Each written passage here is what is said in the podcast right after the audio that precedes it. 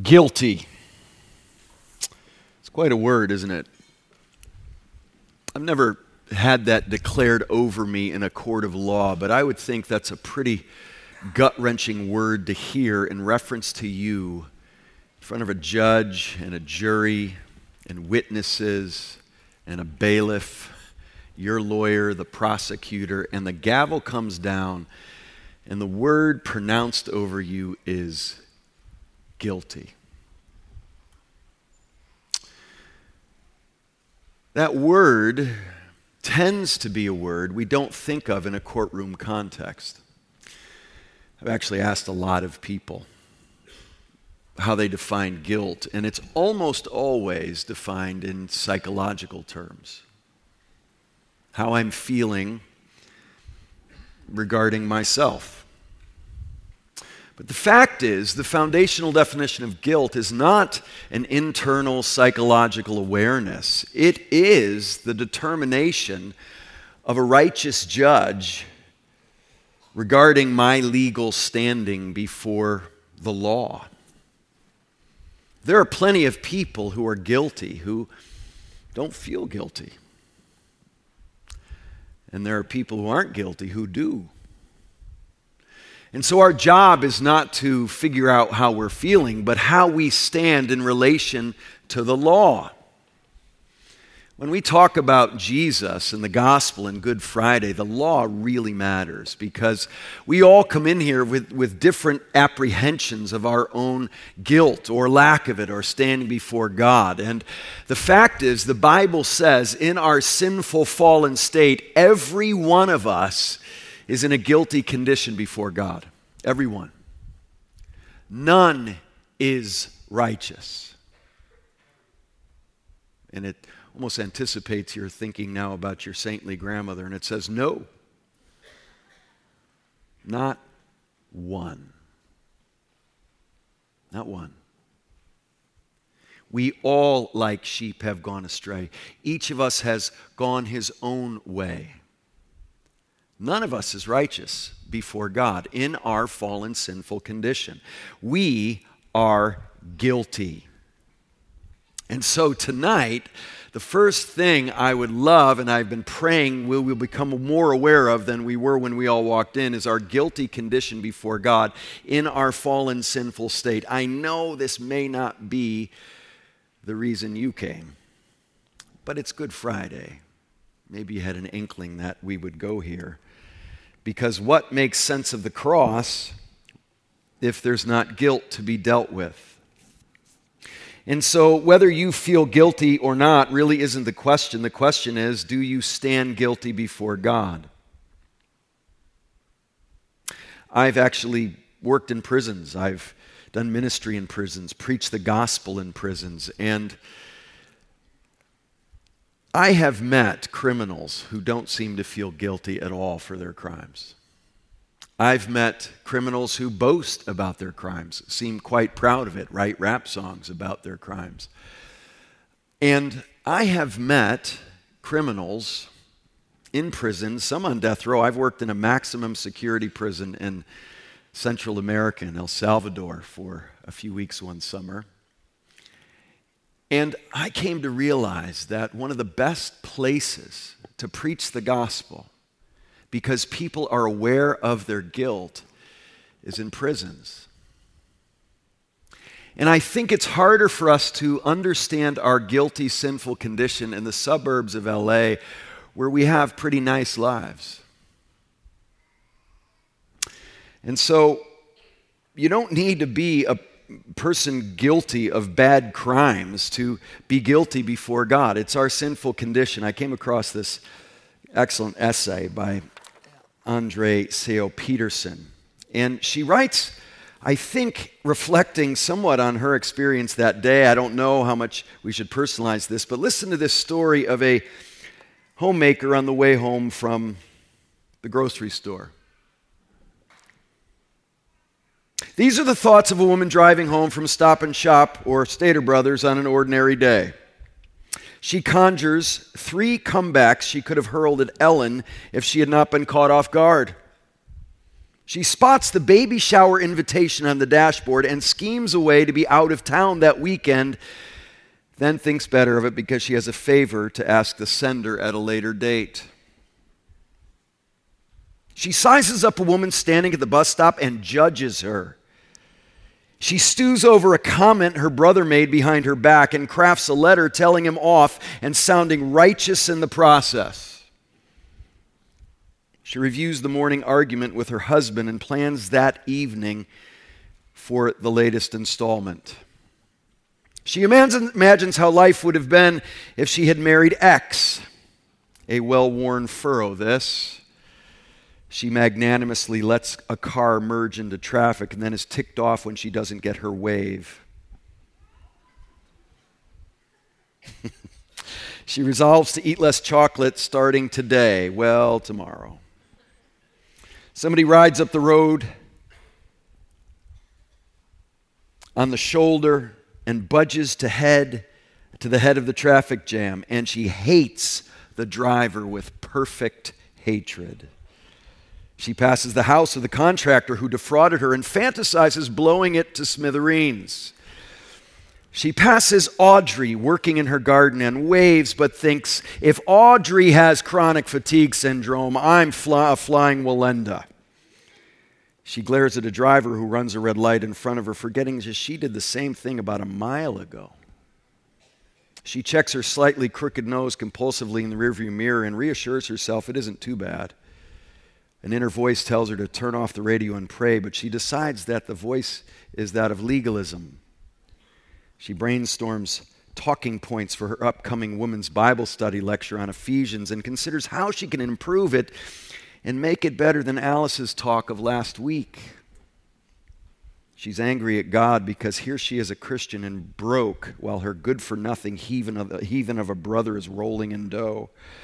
She thinks how much her, better her life would be if she were beautiful and fantasizes all the bungee jumping, maggot pizza eating, fear factor stunts she'd be willing to subject herself to if she could look like Gwyneth Paltrow.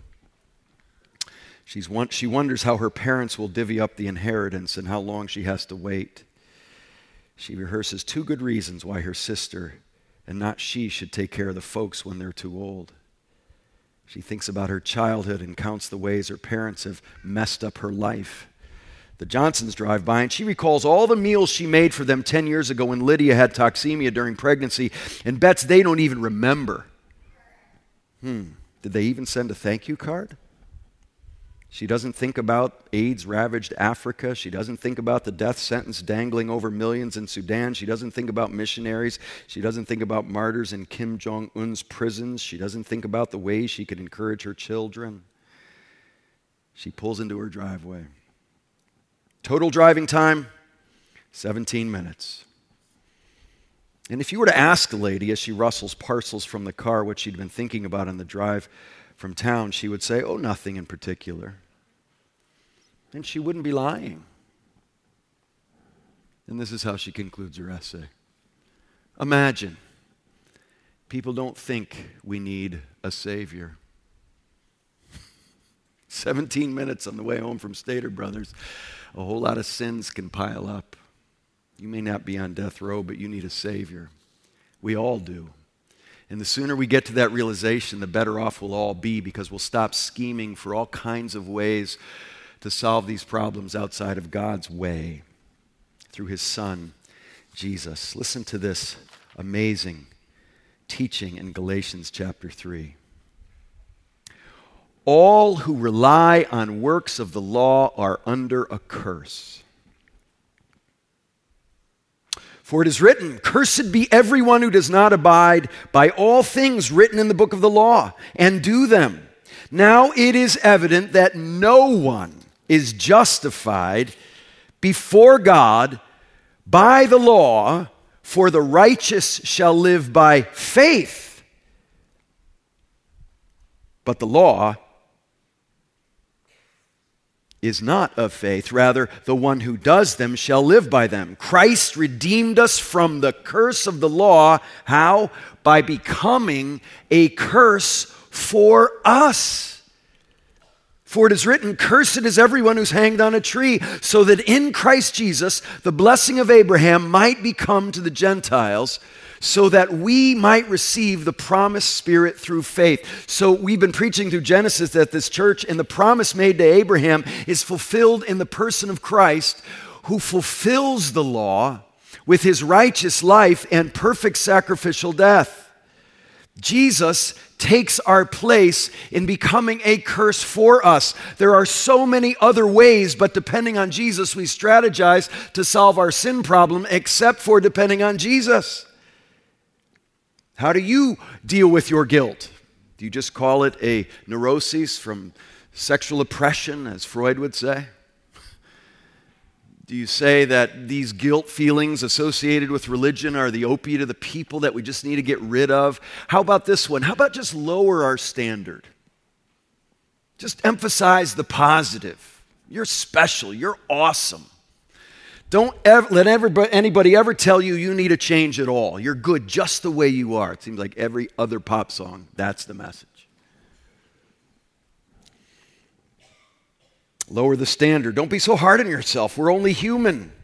How about comparing yourself to others? You can always find someone doing worse than you. That's the whole reason reality television works at all. We love to watch people who are at least worse off than we are in their relationships, in their situation in life. How about deny that there's a standard at all? Live however you want. Do what you feel. You be you. And I actually think this one, maybe in our context, is even more deadly. Try harder. Solve the problem with moral pursuits. Maybe more positive psychology, more self help books. That's what I need to do. Try harder, get up earlier, make more resolutions, be a moral person. And actually, maybe this is the most deadly temptation in our context. A little more religion. Just doing more religious stuff more dutifully. The religious option. Just doing more religious things. Well, the Bible tells us that none of these options work when it comes to guilt. The answer the Bible gives is the one we just read in Galatians Christ redeemed us from the law from the curse of the law by becoming a curse for us. As it is written, Cursed is everyone who's hanged on a tree. That's why walking through Isaiah 53, as we beautifully did in our time of sung worship, is so helpful to us. What's the solution? Trying harder? More religious practice? Lowering the standard? More self esteem boosting talk? No. Surely He has borne our griefs and carried our sorrows, yet we esteemed him stricken, smitten by God, and afflicted. But he was wounded for our transgressions, he was crushed for our iniquities. And yes, our iniquities needed a crushing because the wages of sin is death. Upon him was the chastisement that brought us peace, and with his stripes we are healed. All we like sheep have gone astray. We have turned everyone to his own way, and the Lord has laid on him the iniquity of us all. God puts it this way in Romans 8 God has done what the law, weakened by the flesh, could not do by sending his own Son in the likeness of sinful flesh, and for sin, he condemned sin in the flesh and listen to 2 Corinthians 5:21 for our sake he made him to be sin who knew no sin so that in him we might become the righteousness of God. Did you hear that? The righteousness of God becomes ours through the righteousness of Christ.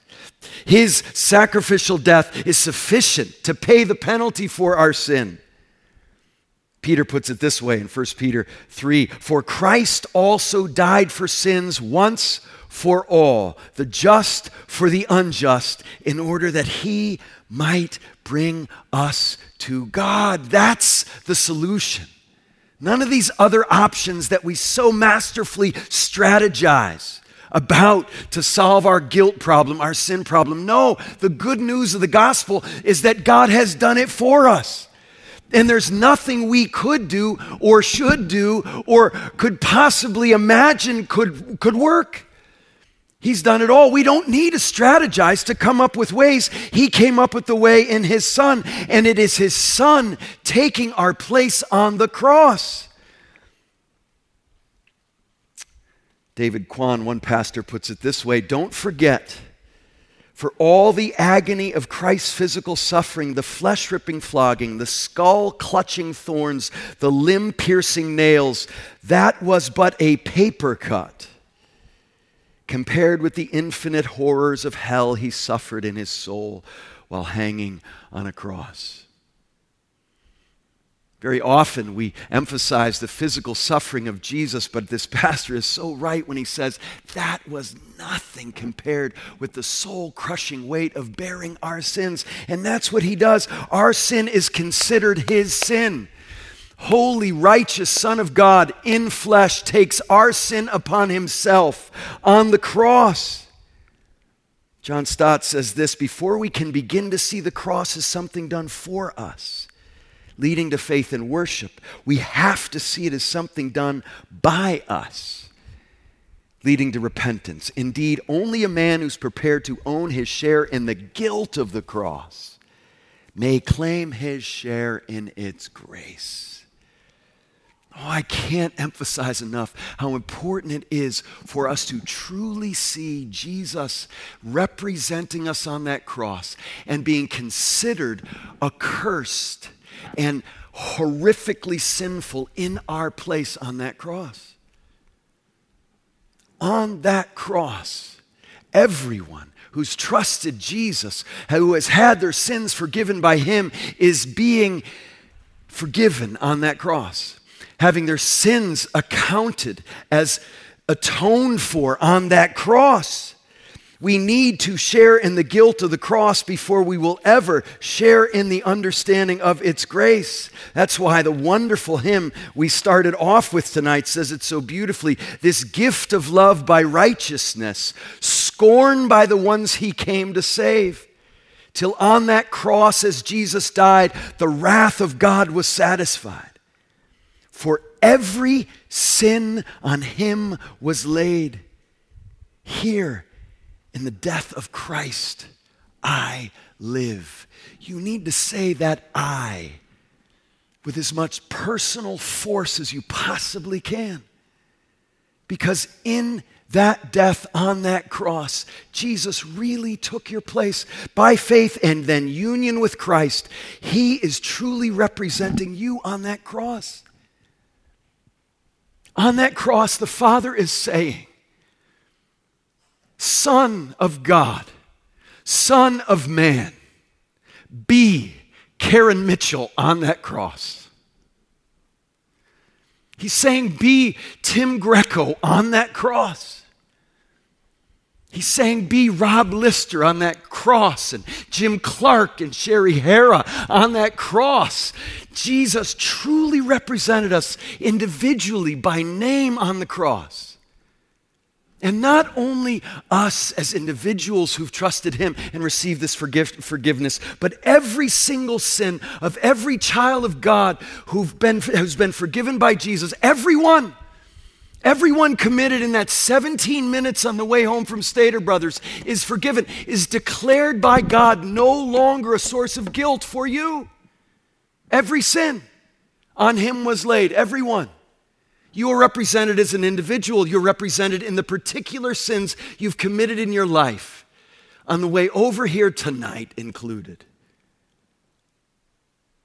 In the sins of thought and desire that you've committed sitting in this sanctuary tonight. Jesus dies. So the judge brings down the gavel and says, Not guilty every time. Every time. Every sin, no matter what the sin.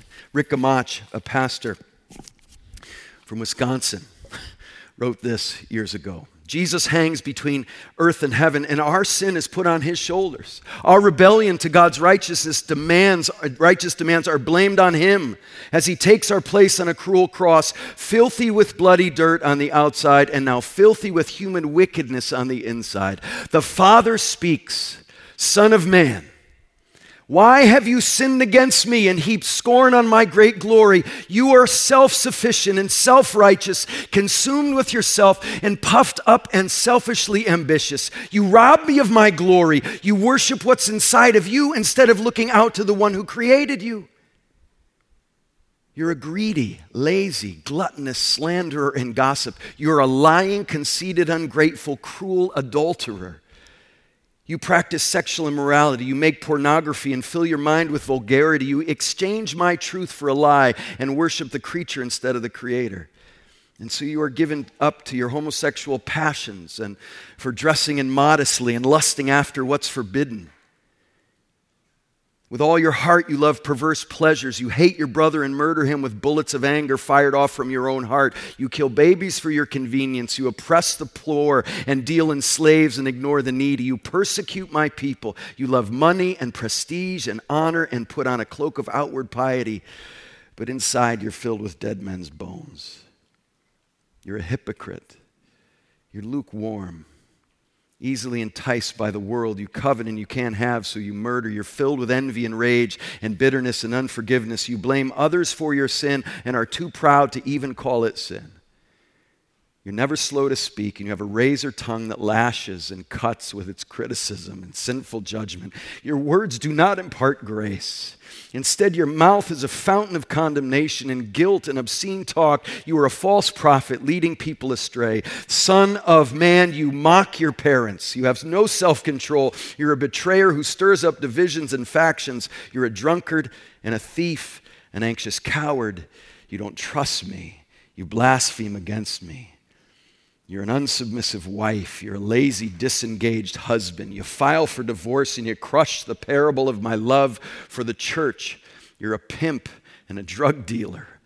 You practice divination and worship demons. You, the list of the sins goes on and on, and I hate these things inside of you. I'm filled with disgust for you, and indignation for your sin consumes me. Now drink my cup. And Jesus does. He drinks for hours. He drowns every drop of God's hatred of sin, mingled with his wrath against that sin. This is the Father's cup. All powerful hatred and anger for the sins of every generation, past, present, and future. All powerful wrath directed at one naked man hanging on a cross. The Father can no longer look at his beloved Son, his heart's treasure, the mirror image of himself. He diverts his gaze Jesus pushes himself upward and howls to heaven, My God, my God, why have you forsaken me? Silence, separation. Jesus pushes himself up again and cries, It is finished, and it is. Every sin of every child of God laid on Jesus as he drank the cup of God's wrath dry. It's six o'clock Friday evening. Jesus finds one more surge of strength, sets his torn feet against the spike, straightens his legs, and with one last gasp of air cries out, Father, into your hands I commit my spirit. And he dies. The merciful centurion sees Jesus' body fall forward and his head drop low. He thrusts his spear up behind Jesus' ribs, one more piercing for our transgressions and water and blood flow out of his broken heart. In that moment, mountains shake, rocks split, veils tear, and tombs open. The merciful centurion looks up at the lifeless body of Jesus and is filled with awe. He drops to his knees and declares, Truly, this man was the Son of God. Mission accomplished, sacrifice accepted. If we never come to terms with the depth of our guilt, that will never make any sense to us. But if we know how much we need a Savior, that will make as much sense as anything we've ever heard. Who could ever think we could solve our guilt and sin problem ourselves? It had to be God. He's the one we've offended. He's the righteous judge. He's the lawgiver. He alone can satisfy the righteous demands of His law, and He has done that in extravagant and lavish and costly grace and sacrifice in His Son. Oh, don't spurn God's gracious provision for you in Jesus, either because you've never trusted Christ in that sort of forgiveness or because maybe you have, but then have gotten on with your own self help approach to the Christian life, which is not the Christian life at all. Oh, let's experience this Good Friday with a deeper sense of our need for forgiveness than we've ever had before, but with a deeper sense of how much we have been forgiven than we ever have before. Now, Good Friday is not the end of the story. There's still some work to be done to bring this work of redemption to its wonderful, wonderful conclusion. But let's ask God to bring us into the reality of Jesus in our place with both a sorrow for sin that is deep and a renewed sense of gratitude and amazement at how loving and gracious He is because each of us who've trusted Him and each sin we've ever committed has been declared not guilty. Father, help us.